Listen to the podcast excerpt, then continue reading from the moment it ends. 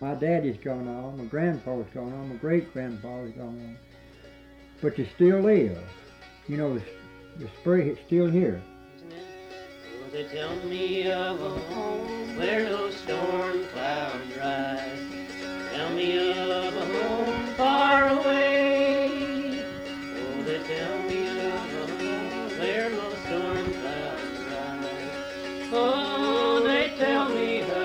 Hello and welcome, everybody. You're listening to It Still Lives, the Foxfire podcast, where we take you on a journey through Southern Appalachian history, one story at a time. I'm your host, Kami Ahrens, curator at the Foxfire Museum. I hope you enjoyed our short little break and allowing our Foxfire students to take over for the summer. We certainly enjoyed watching their projects come to fruition. If you're interested in seeing and learning more about what they did this summer, definitely head over to our social media pages on Facebook and Instagram. It's both Foxfire.org. You'll see posts from the students and pictures of their work. We had students who completed all kinds of different projects, as you heard over the summer. If you have not yet listened to that special series, the Seed series, um, from our Foxfire students, I definitely recommend that you check it out. Um, again, these are the students who come and work with us every summer to produce the Foxfire magazine. And we're really excited to um, continue working with these students throughout the school year. The latest issue of the Foxfire magazine is now available. It's a little bit delayed. Um, we had to account for some of the changes in the program. The students absolutely knocked it out of the park this summer. We are so excited about the magazine that they put together. It's a little bit different this year in that it features work from all three um, county high schools by students who are part of the summer program but also by students who are not part of the summer program. So it allowed us to really um, diversify the offerings and the perspectives that are in the magazine. You can get your copy at www.foxfire.org slash shop and just follow the link down to the Foxfire magazines. So, for those of you who are lucky enough to live in and around Rabun County, you will know that the beginning of September is the season of apples. Um, I'm always reminded by our museum director that Georgia actually does not produce as many peaches as South Carolina. It was a marketing ploy. I don't know the history of it. I'm not going to get in on this debate. But this area of Georgia is more known for its apple production than peach production. So, Rabun County and our neighboring counties in the Carolinas have the most wonderful apple orchards. There are still all kinds of heirloom varieties that you can get here. And every weekend, a different apple ripens. Um, so you can pretty much go to an orchard every single weekend and try something different. It's just wonderful. Um, and I'm hoping the heavy rains this year haven't harmed our apple crops. So, needless to say, apples have been on my mind. Um, we have all kinds of wonderful recipes in the Foxfire archives and the Foxfire cookbook on what to do with those apples. But if you're not ready to cook with them, there are ways to preserve apples. Obviously, the easiest way to do that is to simply dry them. Uh, here nowadays, you probably need a dehydrator with how wet it's been. um, but you can also just do it in your oven. Um, people used to do it over open fires or in the sun, just cut them into slices and dry them out. Another really unusual technique for preserving apples that really isn't found many other places, and please, if you're way out west and you know of a history of doing this, please send me an email. Um, I'd love to hear about it. But a really unique method of preserving apples here in the mountains was using sulfur. Now, when I first hear this, I'm like, why would you put sulfur in food?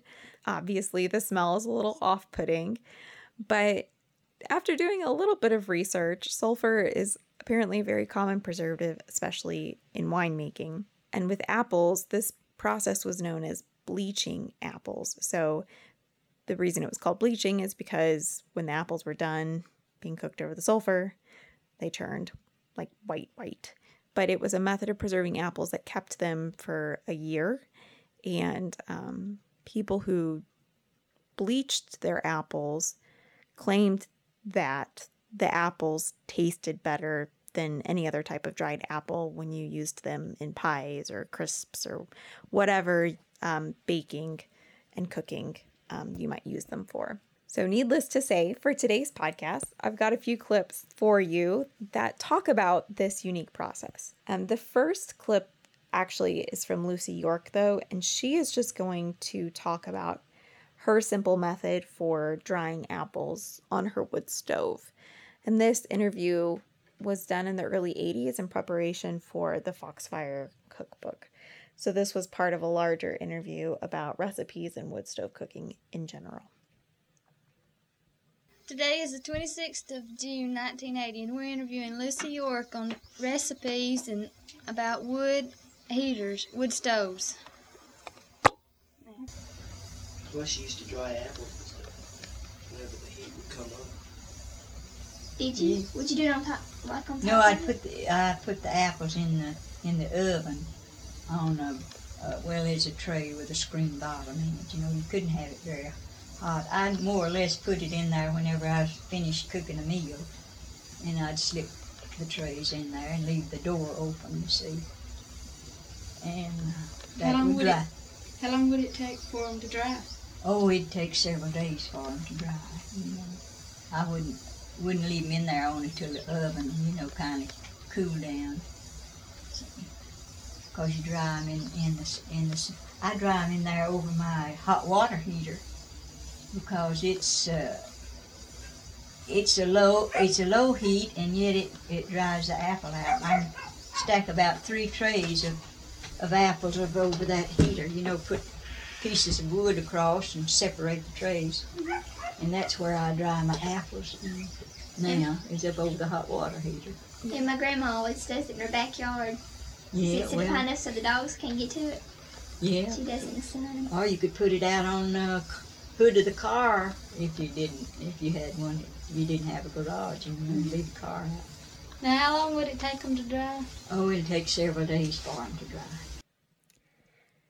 This second interview clip is from an interview with Edith Parker, um, specifically on bleaching apples. So, Foxfire students went in the 70s to work with Edith as she was bleaching her apples. And you'll hear the interviewer comment on why she would rather be there doing the activity than just talking about it. And of course, it gives us some great audio. That noise that you hear is them peeling apples. You'll hear them banging pots around. But I hope you enjoy this clip because it really immerses you in the interview experience. This is Aline Richards, and I'm on an interview for Bleaching Apples.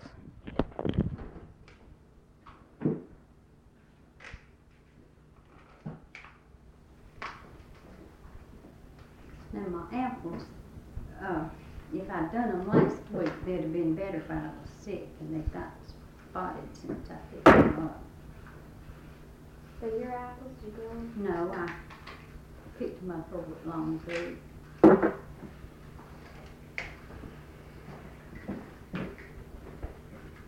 What do you you them and get them into the box and everything?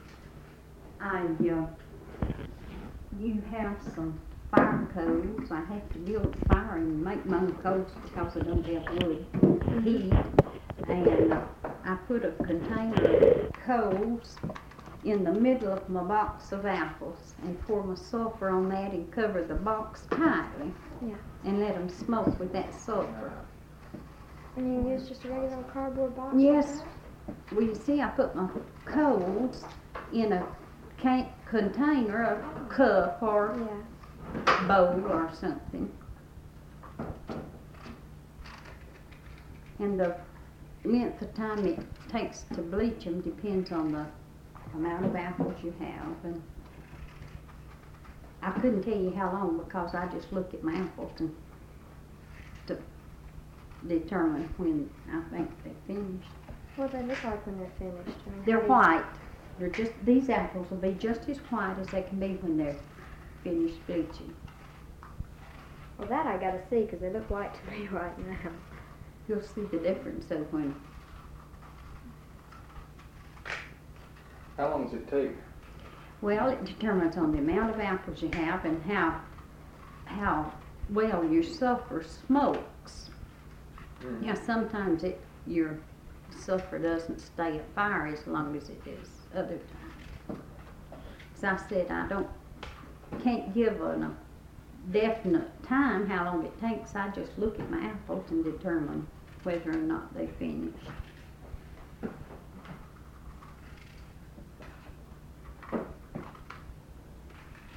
You do not at any time wash your apples though before you bleach them because you don't want any moisture on them. What would the moisture do to them? It'll make them soft and they wouldn't bleach as good. They wouldn't be preserved for as long as they will. Now, apples bleached this time of year will keep until late summer next year. Do they taste, you know, the same, or does it change the taste any? Uh, well, not too much. I have eaten them raw, and the sulfur doesn't. I don't mind the taste of sulfur, Mm-hmm. but when you cook them, if you use as little water as possible, the sulfur doesn't taste as much. I usually make pies out of them, or bake them, or just melt butter and put sugar in the pan, put my apples in, and kind of steam them.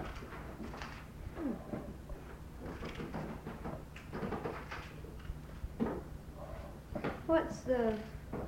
Why is this better than like just canning them? Well, this year with the scarcity of cans, you don't have a, that was a dumb question. you don't have uh, the cans. Well, the, to, they make better pies to me than applesauce Hmm. because they're more like fresh apples. I think you're doing five to every one of mine, it seems like. I'm used to it.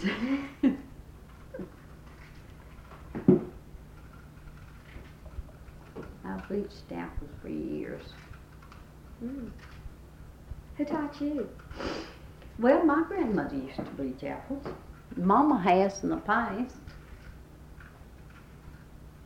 And I can remember my grandmother, she's been dead, no, 35 or 40 years.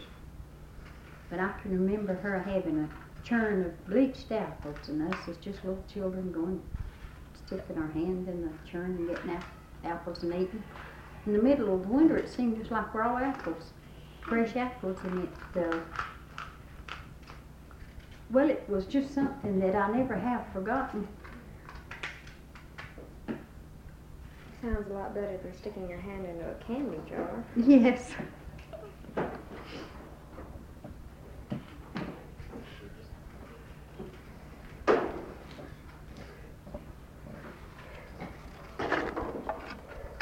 After you finish bleaching them, what do you do with them? I put them in a crock churn. You just put them in the churn. You don't have to seal them anyway. I just put them in the churn and uh, put a clean cover over them, and there they stay all winter until they're used up.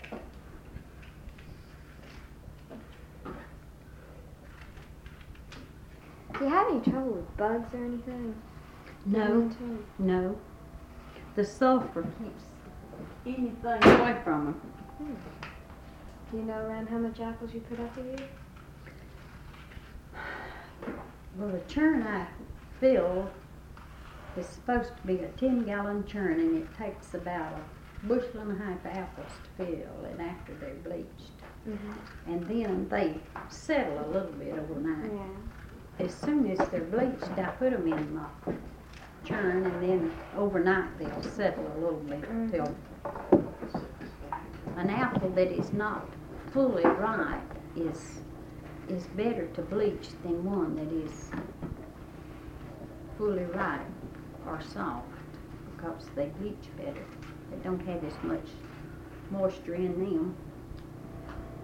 Is there any danger of fire getting too hot or something and scorching apples or anything? No, you don't. The apple, uh, you just have the coals, and when you pour the sulfur on the coals, the flame, there's just the smoke from the sulfur. There's no flame. When you pour it on, there's a blue flame, but then it just makes smoke. She didn't know she was gonna have to work when she came up here.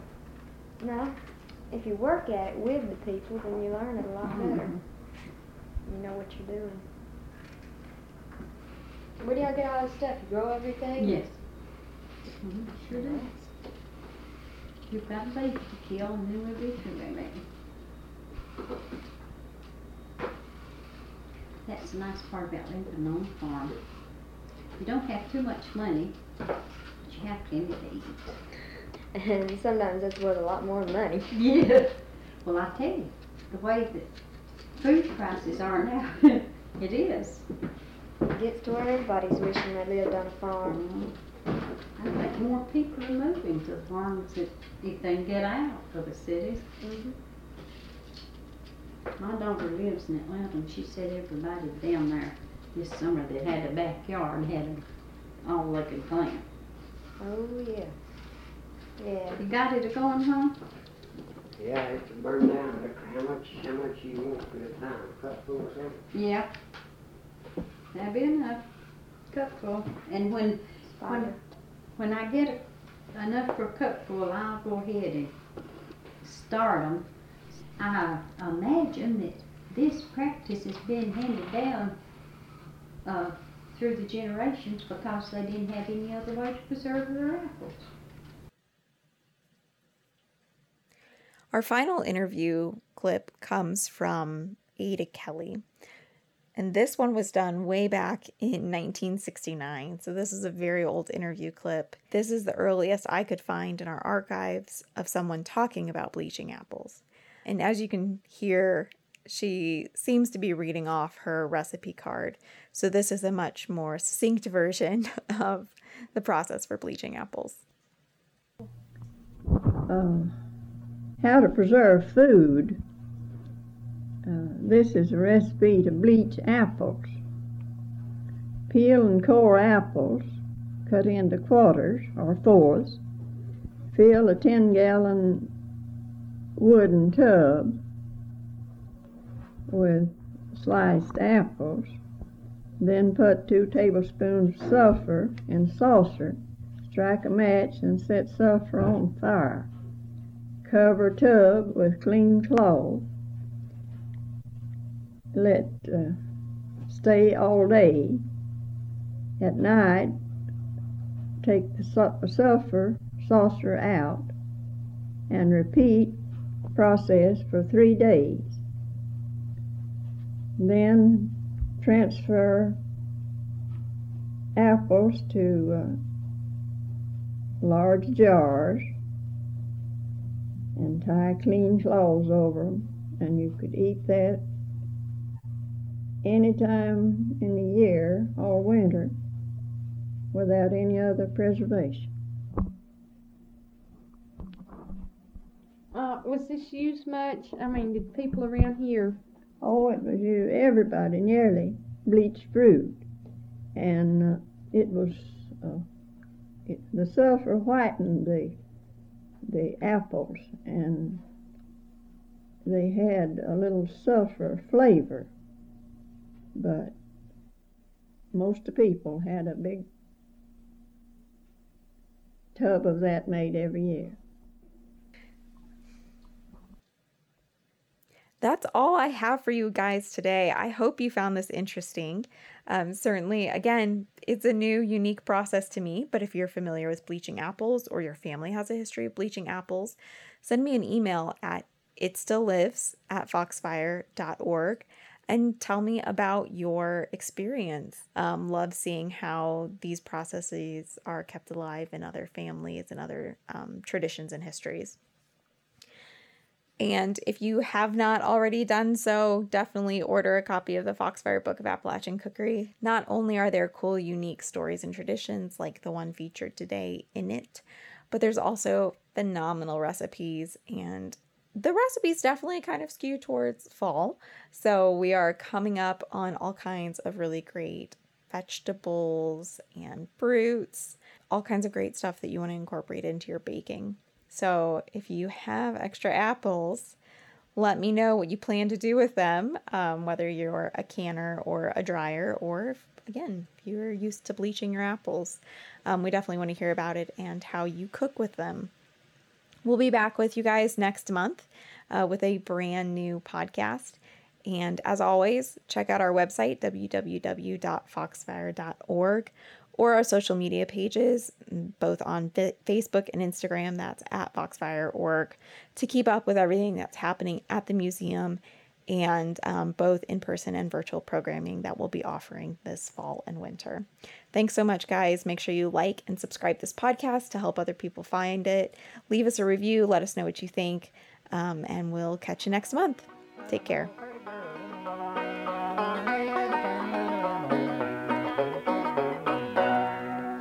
don't like that, you can throw it away.